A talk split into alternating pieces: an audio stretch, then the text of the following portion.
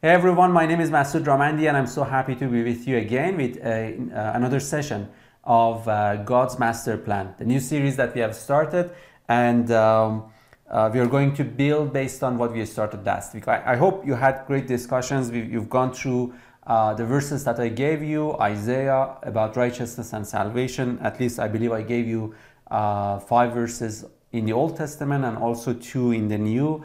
There is more. There is lots about righteousness and salvation in the Bible. In fact, that's the theme of the Bible. Anywhere you look at, you're going to see these terms, and at the same time, you have the opposite of that, which is destru- unrighteousness and destruction. Uh, instead of uh, righteousness and salvation. So um, you see the negative part also in the Bible, especially in the New Testament. You have the word unrighteousness used again and again and again, and uh, likewise for the word uh, destruction. And we know Jesus talked about this that uh, broad is the way and uh, wide is the gate that leads to destruction. In the past, these verses have been uh, interpreted as basically uh, those who don't believe in Jesus, that eventually they would actually be destroyed or uh, would be sent to hell. But uh, the truth of the matter is, none of the things that Jesus said was about life after death. Everything that Jesus said was about life and life and life. God can't think about death. In the beginning, God created mankind for life. And the whole, this quest, this uh, plan, this dream, this will that God had from the beginning was uh, basically demonstrated by putting a tree called the tree of life in the garden for mankind to eat of it and live. Now, again, that's um, something that uh, in the past has been looked at, something that one day you would be eating from um, after death. But again, God didn't put that in the garden for after death. It was for the sake of man eating from it and not to die. So um, in order for that to happen, in order to understand that this is God's will for us, first of all, to uh, basically have life, have eternal life.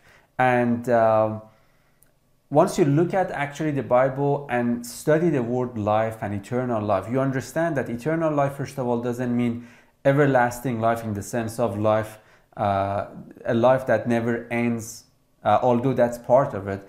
But eternal life means uh, literally the life of the ages. Because mankind has been going through ages. Uh, there has been basically the age of, let's say, uh, all people uh, before Abraham, people that were completely in Adamic nature. Then we have the age that the covenant started with uh, Abraham. Then we have Moses who brought the law. And then we have the whole uh, story of kings uh, in the land of Israel, that they actually finally, um, in flesh, fulfilled the promise of God, which was to have a kingdom. Uh, and then we come to the time that finally Jesus arrives, and that's being called the end of the ages. So, eternal life was supposed to be the life of the ages, which means a life that endures over all ages, because God Himself endures over all ages. Literally, the word life means the self existence of God. So, a life that is not dependent on um, any human wisdom, it's not dependent on human uh, mind, it's not dependent on uh, natural food and natural drink. It's a life that just is. It's, just a life that lives and without, uh, it's without beginning, without end. And we are told by John in 1 John chapter 5 that God has given us a testimony, God has borne witness that we have this life of the ages.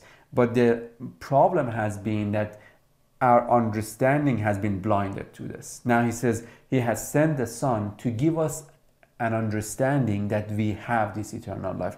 That means, as I spoke last week about this concept, that uh, the moment you take the scriptures and you preach Jesus out of them, what was just a mystery all of a sudden becomes a revelation. Now, at the revealing of that which was just a mystery, you uh, what's going to happen is you're going to be having the good news uh, revealed to you, the gospel. So when you take the Old Testament scriptures and you preach Jesus out of them, you're literally preaching the gospel. Now he says the gospel is the power of God to salvation. So that which you're waiting for, that which you anticipate, expect, love, desire, that which is God's promise for you, uh, salvation, he says is related to this process. Don't take the Old Testament scriptures and read them literally take them and see Jesus in them. And in seeing Jesus in them, you're going to be hearing the good news. The thing that was previously condemning you all of a sudden becomes the very reason that you are being justified. And in justification, literally, the word right, justification means to make righteous. So the gospel of God is the power of God unto salvation, for in it the righteousness of God is revealed. So when you hear the good news, you realize that God has justified you from the beginning, not by your works, but according to what he had declared from the beginning. Because he says this mystery has been there from the beginning, but the only thing that has happened now is the revelation of that mystery that we are receiving. Now, I talked to you about uh, righteousness and salvation uh, in the previous session, but uh, today I told you that there is something called the negative part of this, which is uh, actually the word unrighteousness. Now, uh, it's not a surprise that this one comes right after uh, basically um, Romans chapter 1, verse 16 and 17 that I spent time uh, in first session. Uh, verse 16 and 17 is the one that is, I mean, if you get just these two verses, that's like you know everything. you can start from these two and just expand all over the Bible. You can these two would help you to understand the book of Romans. You everything that Paul says, Paul says I'm about to I'm not ashamed of the gospel. In fact, I'm a debtor to everyone to preach these gospels both to the Jews and to the Gentiles. And then definitely what he does in the rest of the book of Romans is just preaching the gospel. So when you go and you read uh, basically anything in chapter 2, chapter 3, chapter 4, chapter 5, 6, 7, 8, all of that, you are hearing the good news. Now, I understand that at times you may uh, look at it and you may be like, but this doesn't seem like good news exactly because it's not yet been revealed to you. You're looking at the mystery of it, but you're not looking at the revelation of it. So that's why there is an importance for us not just to read, but to hear what the Spirit says. Uh, the only one that can give us an understanding is the Spirit of revelation, the Holy Spirit. He's the one that can take the mystery and just open it. And in op- basically opening of the scripture, uh, as basically Psalm 119 says, the entrance of your word gives me light. Me, who was in darkness, didn't know anything, was ignorant of everything, had no clue about God, no clue about himself, no knowledge of who he is, suddenly uh, sees what in the light what actually this truth has been about. But anyway, so that was verse 16 and 17 of Romans chapter 1. But look at what Paul says in chapter uh, in verse 18. So this is what it says: For the wrath of God is revealed from heaven against all ungodliness and unrighteousness of men who suppress the truth in unrighteousness. Okay, the wrath of God is revealed from heaven. The wrath of God is revealed from heaven. First of all, then the wrath of God is revealed already. The so we have to understand the wrath of God is not something that is going to come. The wrath of God is something that is being revealed. Again, that means it was a mystery. That means people saw in the past the wrath of God in a carnal way and they don't understand what the wrath of God is. But he says the wrath of God, first of all, needs a revelation. And then he says the wrath of God is not against men, it's against the unrighteousness of men. Now, he says why? Because unrighteousness suppresses the truth. Now, what is the truth? Paul says, uh, I mean, it's the same exact Paul. In Colossians and in Ephesians says, uh, after you heard the word of truth, the gospel of your salvation. The word of truth is the gospel of your salvation. Isn't it the context of what we have been covering since uh, the last session? The gospel, the power of God, reveals righteousness of God, brings salvation. So now he says the thing that actually suppresses this truth is uh, unrighteousness. So now I'm going to first put a couple of things here so you can uh, actually uh, see this connection. So it says the God's wrath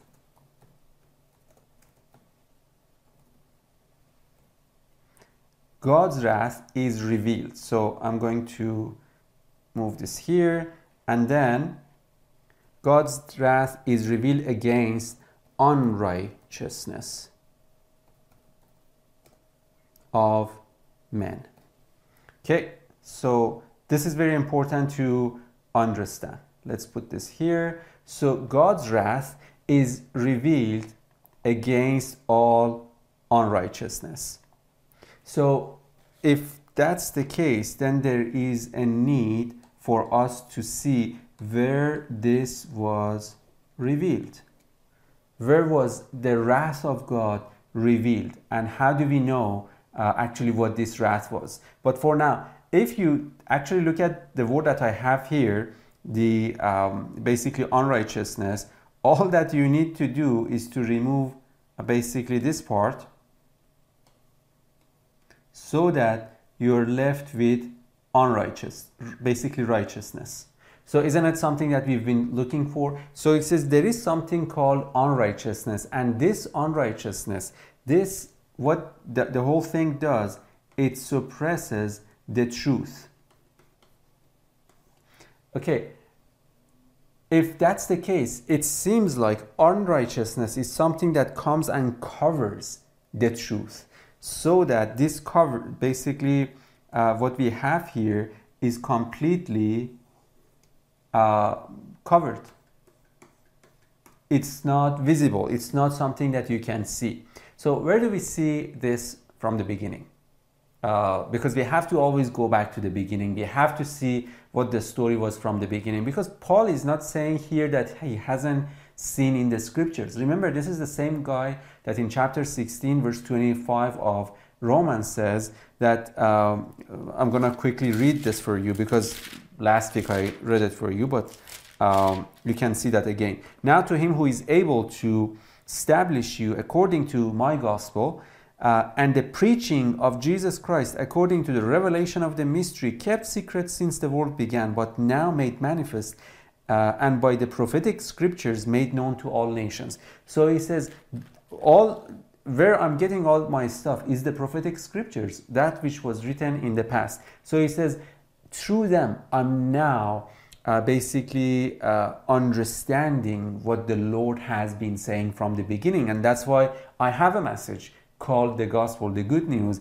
And as I'm preaching this, people are having a revelation of their righteousness, and that is causing them to experience salvation. So, if unrighteousness now is something that covers, he says, is covering the truth, that means Paul has seen this in the past in the Old Testament scriptures. Where what better place than Genesis chapter 3, where actually what we call the fall, let me just put it here, the fall happened. I mean, we've heard that term again and again and again, but today we're going to look at what this fall is. But before that, let me just take you to Genesis chapter 3 uh, to look at what he is actually saying. Look at what was covering this truth, what covered the truth. Let's go to chapter 3 of uh, Genesis, and we can read from 4. It says, Then the serpent said to the woman, You will not surely die, for God knows that in the day that you eat of it, your eyes will be opened, and you will be like God, knowing good and evil. So when the woman saw that the tree was good for food, that it was pleasant to the eyes, and a tree desirable, desirable to make one wise, uh, she took of its fruit and ate. She also gave to her husband with her, and he ate. Then the eyes of both of them were opened, and they knew that they were naked, and they sewed fig leaves together and made themselves coverings. Unrighteousness. The effort of mankind to try to save himself by through a knowledge of good and evil is called unrighteousness. Any effort that mankind does, any work that mankind does, is a covering that mankind is trying to use to cover himself so that he can save that, himself from that nakedness. Now, on the other hand, last week I mentioned about this that um, righteousness is one of the term, term, basically symbolism that the Bible uses to actually talk about righteousness is covering robe. We have the, the uh, basically the term the robe of righteousness, the garment of righteousness, or the even breath uh, breastplate uh, plate of uh, righteousness. So if righteousness is a covering, unrighteousness is also a covering. But now this is what it says. The problem with unrighteousness is that it covers the truth about who you are. Uh, because God's intention for mankind was not that mankind would see themselves naked. It wasn't God's intention. It was that mankind would remain blind uh, to themselves. They could see the Lord, and in seeing Him, they would be transformed into the same image. That means the truth about mankind is this God said, I made you in my own image. So when you don't hear what I say, but when you and you hear another word, another knowledge, that knowledge of good and evil would reveal basically everything that is wrong about you, which is nothing wrong about you. It's basically giving you a knowledge that you would see yourself that way. Um, like this is um, something that we often talk about. You nobody would uh, think about a turtle, basically turtle, unless you actually tell them not to think about it, right? So it's the same thing. The knowledge of good and evil. It's not something that you are. It's something that is being told. Basically, tells you that, so you could think about that, meditate on that, believe it, eat it basically the language of the bible and in doing so you would forget the truth the knowledge of god the knowing of god which is life because john chapter 17 verse 3 says that eternal life is simply knowing the father because when you know the, the father you see your union with him and the life flows and in every basically part of your being you can experience that life so Therefore, what covers the tr- first of all, what is the truth? The truth is the tr- the knowledge that explains to us who we are. That's the truth. I mean, uh, John chapter 1 says, The law was given to Moses, but grace and truth came through Jesus Christ. Why? Because the law was again sealed. It was the sealed word of God, it was the prophetic scripture, it was about Jesus. But people took that and took it upon themselves once again. And what did they do? They again suppressed the truth of God through unrighteousness. Why? Because again they tried to live by the law. They made fig leaves for themselves to cover themselves. What uh, basically what they did, they couldn't uh, uh, basically cover themselves, their nakedness. Their nakedness was all over. The, what they did was actually that covered the truth about who they are. So every time that they try to keep the law, they try to perform, they try to bring a sacrifice, and all of that, they were getting farther and farther and farther from the truth, which is who they already were. That's why, I mean, you see people in the Old Testament that they see, they, they show a different attitude, a different character. They're not living by the works, although they have the law.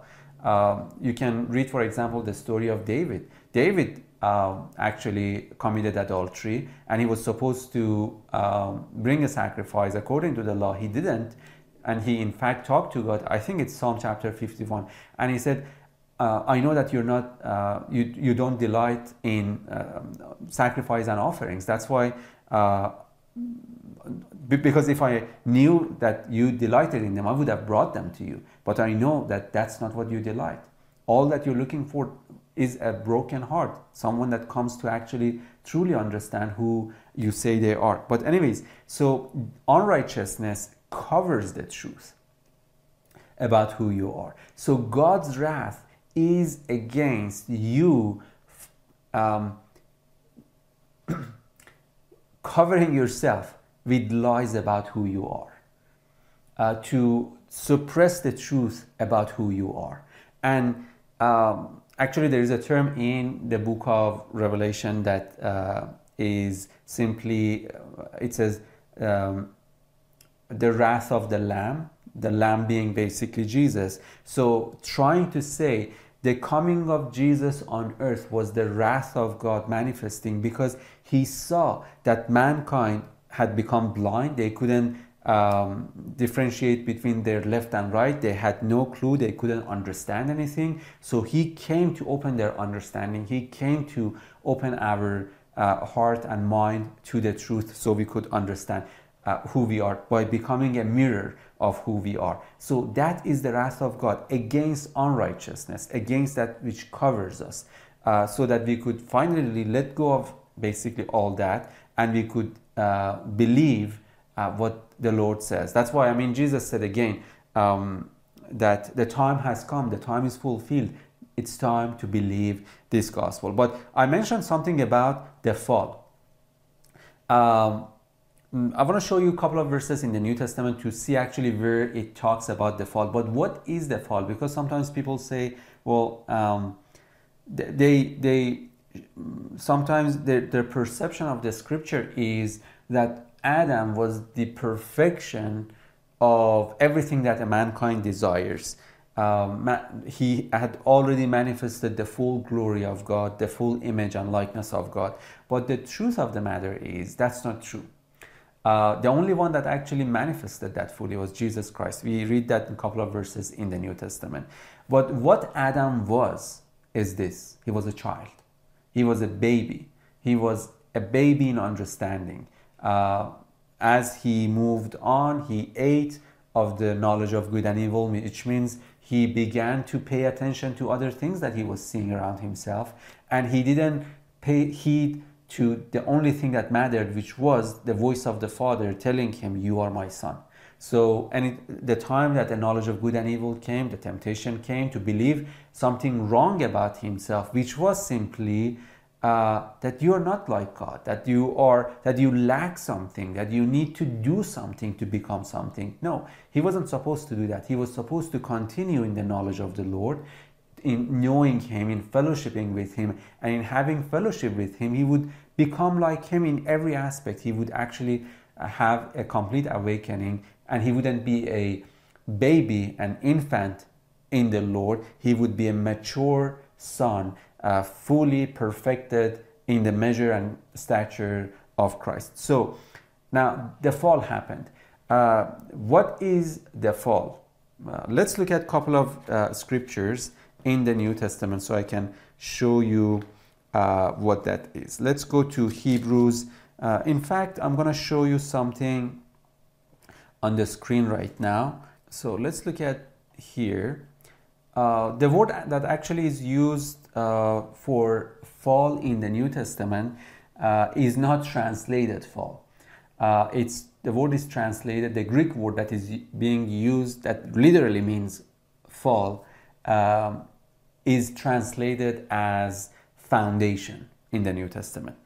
Uh, now there are actually places that the, the word foundation is used, meaning truly foundation. For example, when you speak of uh, a city or a house, you have a foundation and uh, rightly so the book of revelation when it speaks of new jerusalem it says it had foundation so that found that word that word foundation uh, the greek word for that is different than the verses that i'm about to be reading for you is um, uh, i'm about to read for you uh, where actually the again uses the word um, foundation let me just show you a couple of verses uh, the word, the Greek word for, for foundation, uh, sorry, for fall is, I hope I'm cor- pronouncing correctly, it's katabole or something like that.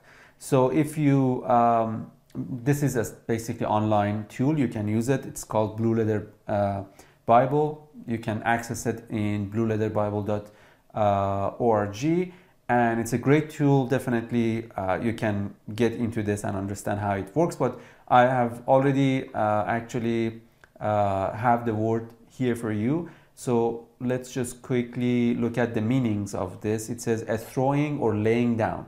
Um, so let's just go a couple of places that the word is used. For example, Ephesians chapter 1, verse 4, it says, According as he has chosen us in him before the foundation of the world, uh, that we should be holy and without blame before him in love. So the word foundation, as I said here, this word, this Greek word, means the fall. So this is how we should read it. According as he has chosen us in him before the fall of the world. He chose us before the fall of the world. Uh, that we should be holy and without blame and before him in love. He says, before anything happened, God's intention, desire, will, dream for us was that we should be holy and blameless, and that's how he sees us. So, uh, but then the fall happened, and that's why we know it wasn't a surprise to God. Uh, and in fact, uh, let me just show you a verse that talks about this. First Peter chapter 1 verse 20 uses the same word. Speaking of the Lamb of God, he says, who uh, was foreordained before the foundation of the world. The Lamb of God was foreordained before the foundation of the world. Again, the word foundation is the word uh, basically the fall. So this is how we should read it. Who was foreordained before the fall of the world, but was manifested in these last times. So I hope you see that th- this uh, concept of the fall uh, is something that happened, of course, in the garden, but that's a symbolic story for us to understand what the fall is, which is something that um, Ephesians chapter 4 goes through that in details. Let me just quickly show you um, what actually Paul says in the rest of Ephesians. So if we look at Ephesians chapter 4, and I will end with this 17. Uh, Paul says, This I say therefore, and testify in the Lord that you should no longer walk in the, as the rest of the Gentiles walk in the futility of their mind, in the voidness, emptiness of their mind. Okay, so this happened sometime. It didn't happen uh, when Paul was saying this. This Paul is talking about what started from the beginning. So he says, What happened? There was a futility that came to mind. Mind of man became void of the knowledge of God. Okay? In fact, let's quickly look at Romans chapter 1. You see how these are all related. It's one concept all throughout the Bible said with different languages. Uh, chapter 1 of Romans uh, verse 18 said, For the wrath of God is revealed against from heaven against all ungodliness and unrighteousness of men who suppress the truth in unrighteousness. And then um, uh, verse 19, because what may be known of God, knowledge, is manifest in them, for God has shown it to them. Uh, let me just go one couple of verse later. Verse 21 Because although they knew God, knowledge, mind, understanding, heart, although they knew God, they did not glorify Him as God, nor were thankful, but became futile. Same thing, became void uh, in understanding, nor were thankful, but became futile in their thoughts or reasonings, and their foolish hearts uh, were darkened. Okay, so he says they knew God, but something happened. They suddenly heeded another voice, and that caused their mind to little by little become void of the knowledge of God, which was supposed to give them life. Now, they filled their mind with what? With the knowledge of good and evil. So he says, now in that state, verse 22, they now profess to be wise. Remember, Eve, when she ate because she realized that this would make her wise. Now it says, when they ate it, they actually justified what they did.